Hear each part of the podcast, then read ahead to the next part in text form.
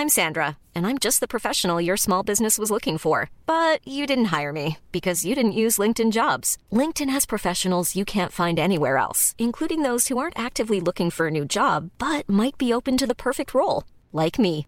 In a given month, over 70% of LinkedIn users don't visit other leading job sites. So if you're not looking on LinkedIn, you'll miss out on great candidates like Sandra. Start hiring professionals like a professional. Post your free job on linkedin.com/people today.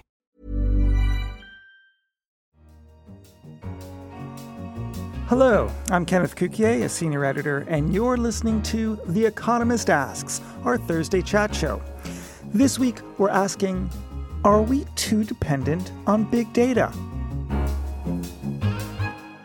The proliferation of data, from market research to YouTube viewing figures, has heavily influenced how businesses, politicians, journalists, and everyone else tries to make sense of society and the world.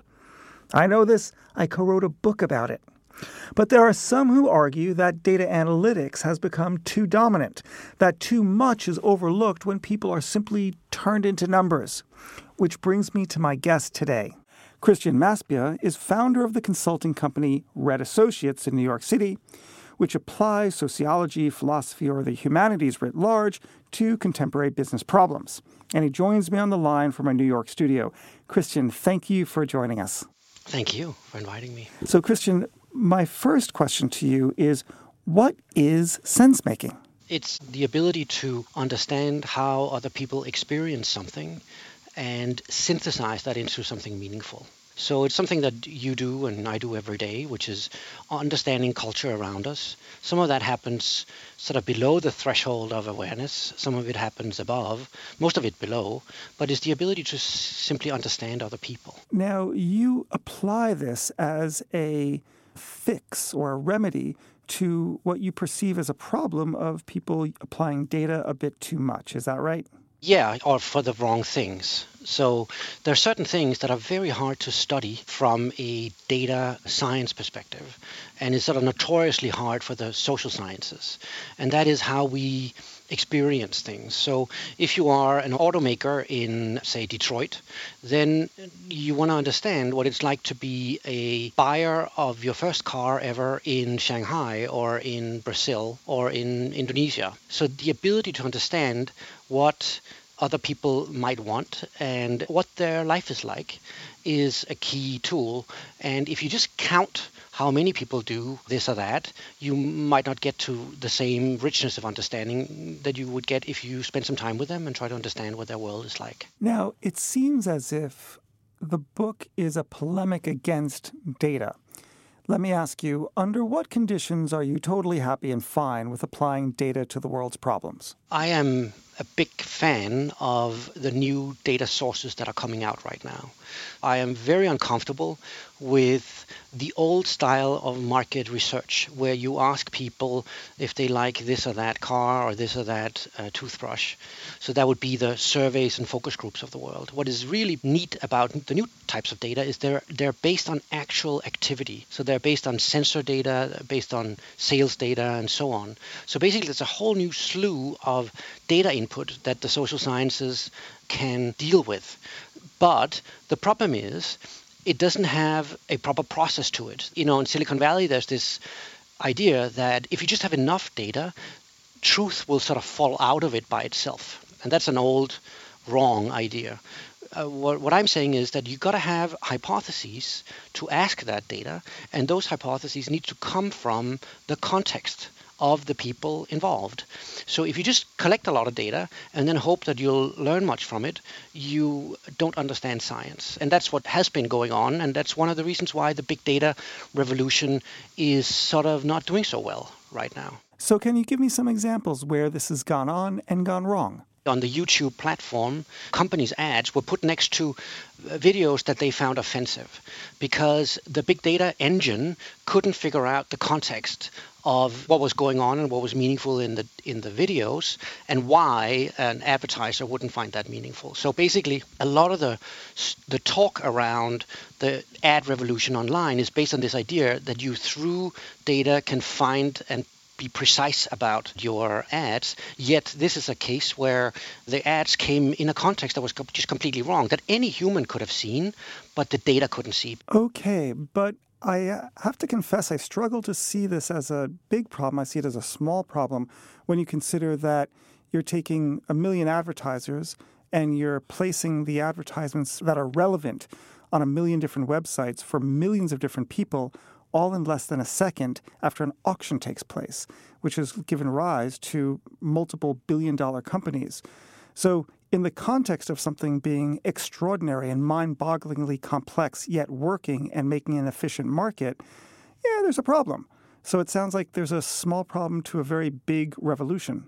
I'm not so sure uh, how big that revolution is. I think there's been a migration from offline marketing to online marketing the last 10, 15 years.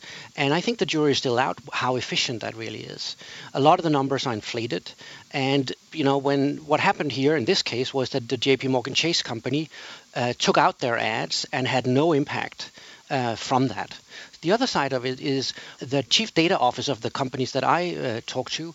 They all say that we have made these heavy investments in data lakes and data systems, and the insights are not really coming out of it. So there's a sort of a sinking feeling right now in the big corporations of America. They're not getting what they thought they would get. And I think it's because they used the wrong methodology to understand what's going on in the data. Well, it, in that respect, it sounds a little bit like the early days of computing, in which companies were pulling out their hair, wondering why they were replacing human people from doing things and adding computers.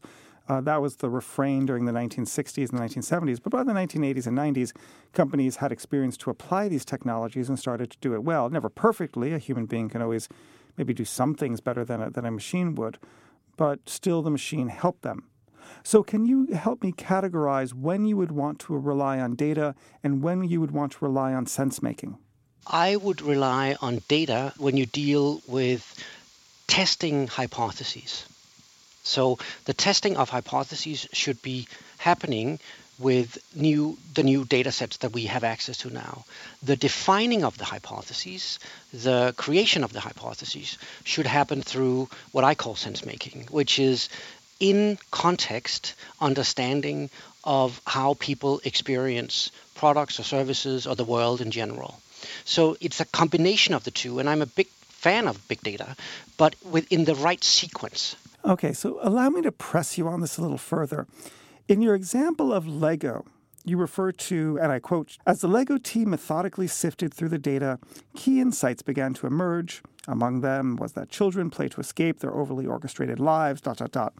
And you conclude by saying, this was a game changing insight that conventional strategy processes, market data analytics, conjoint analysis, surveys, focus groups, and so on, had missed and probably could never have provided.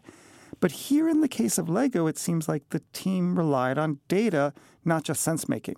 I'm sure I'm wrong. Why am I? Sense making involves data. It's just a different kind of data. It's data that is observed in the context. So in this case, I was part of doing that. And uh, all the data pointed in the direction of kids having less and less time to play, having shorter and shorter attention span, and also the trend lines point in the direction of more ADHD. So all the products in the Lego company were designed for that. So they were faster to open, faster to play with. And when, then we went out and we looked at kids for a while and you know spend some days with kids and figure out what's play like for them and what's important to them and what's meaningful to them. And we found that this myth that uh, kids had shorter attention span and uh, a lot of them had ADHD was simply untrue. They still had a need to learn, they still had a need for complexity, and they still had a need for skill in dealing with Lego. So then we started changing the Lego sets so that they became more complex again and more suited for the kind of imagination play that the kids liked.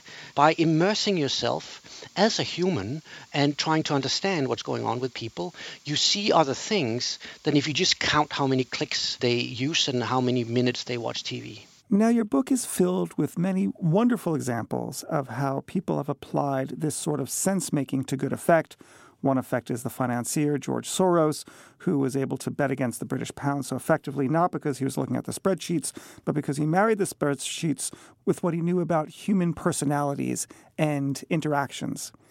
How can someone become good at sense making? I think there are many ways, and one of the ways is to engage with the humanities. That's one of the reasons why someone like George Soros and his team are as good as they are. So they say we don't bet on the event of something, they bet on the reactions to the reactions of the event. And those sort of cascading reactions based on a, an event are deeply human. They're filled of fear and greed and all kinds of other things and have human patterns to them. And that's what they are thinking about. So they immerse themselves in the market. They try to understand what the politicians would do, what a normal trader would do, and so on. And they bet on human behavior. Dealing with history, dealing with art, dealing with music gives you a place to train your innate abilities to understand others. And that's the same you have to do when you need to understand a 17 year old girl buying a mobile phone in Indonesia. Christian, let me challenge you a little bit more in an area of the book where there's a thread running all throughout it. And it seems like it's lacking balance. You complain that Silicon Valley is sort of axiomatically bad, and you are extremely concerned that big data is misleading. But I wonder when you speak now, you seem a lot more measured and balanced, as if you can accept that these are useful, but it's not the full story. Are you anti big data, or do you just see it as useful in certain contexts and not in others? I am afraid of the totalizing effect of having machines think for us through data. I spend a lot of time in technology companies, and uh, ideology coming out of Silicon Valley uh, right now is if we have enough data and we have machine learning and deep learning, we don't have to think anymore because the machines will think for us. And by the way, they're way better than us. And I find that highly problematic. And that's why I guess the book has a tone of controversy and aggression uh, because I'm deeply worried that we will think again that computers can take the risk out of the financial markets, that computers are way better than doctors to look at our skin and see if we have skin cancer and so on. I'm very concerned with the idea that machines are going to gracefully think for us. And we will just be stopping cultivating our innate ability to understand each other and to understand problems a critique of what you've just said is that that was a caricature of Silicon Valley, and perhaps it's only the Silicon Valley people whom you spoke to, and that there's others who are more responsible with this technology who don't think that the machines are going to take over. That, in fact, you fail to apply sense making well enough because you've only dealt with a small circle of people, when in fact there's researchers in London and in Bangalore and elsewhere who are not trying to apply machine learning and AI to ad tech, but actually applying it to healthcare and other things where there, there's a much more measured response. And I'm not saying that that doesn't exist. I was at a at a session with 45 of the most famous social scientists of America, and I was the only one that didn't think that you could make machine models for everything that was kind of scary. When you see some of the quotes coming out of Silicon Valley, you see some of the things that they say in Silicon Valley. They say, don't even bother going into the humanities or even studying at all. If you see what's happening in uh, Washington right now, where they are cutting out the National Endowment of the Arts and the tiny funding that goes into the humanities, I think people should be worried. Okay, so as our Martin Luther, someone who works with companies but who wants to have a more measured approach and create a reformation, how would you retrain MBAs? How would you interject the humanities into business? I would say get out of your office. The executives that I work with, they're so far away from reality as it's lived among their customers. If you are an auto exec, you haven't bought a car since you entered that company. You haven't filled up that car with petrol, and you will understand that by being with people that makes you know thirty thousand dollars a year, they suddenly understand that people are on a budget when they buy a car. They understand that they don't use all the technology. They don't know how to. It's not even on the radar when they're using the vehicles, and they can suddenly see that they have other priorities than just the engineering focus. And there are lots of things you can do with that. There are lots of ways to make money on it it. There are lots of ways to take out cost by visiting reality for a change. For a moment, once in a while, look at the world, absorb what you see rather than pass judgment really fast. Thank you very much. Christian, it's been a really interesting conversation. I appreciate you coming. Thank you so much. Take care. That's all for this week's The Economist Asks.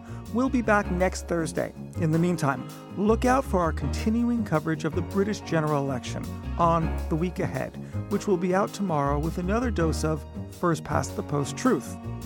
And let us know your thoughts on big data, how it's being helpful or how it hasn't. On Twitter, we're at Economist Radio, or you can send us an email at radio at economist.com.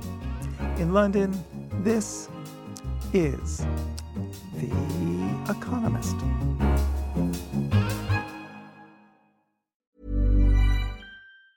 Hey, it's Danny Pellegrino from Everything Iconic. Ready to upgrade your style game without blowing your budget? Check out Quince. They've got all the good stuff shirts and polos, activewear, and fine leather goods, all at 50 to 80% less than other high end brands. And the best part? They're all about safe, ethical, and responsible manufacturing. Get that luxury vibe without the luxury price tag. Hit up quince.com slash upgrade for free shipping and 365 day returns on your next order. That's quince.com slash upgrade.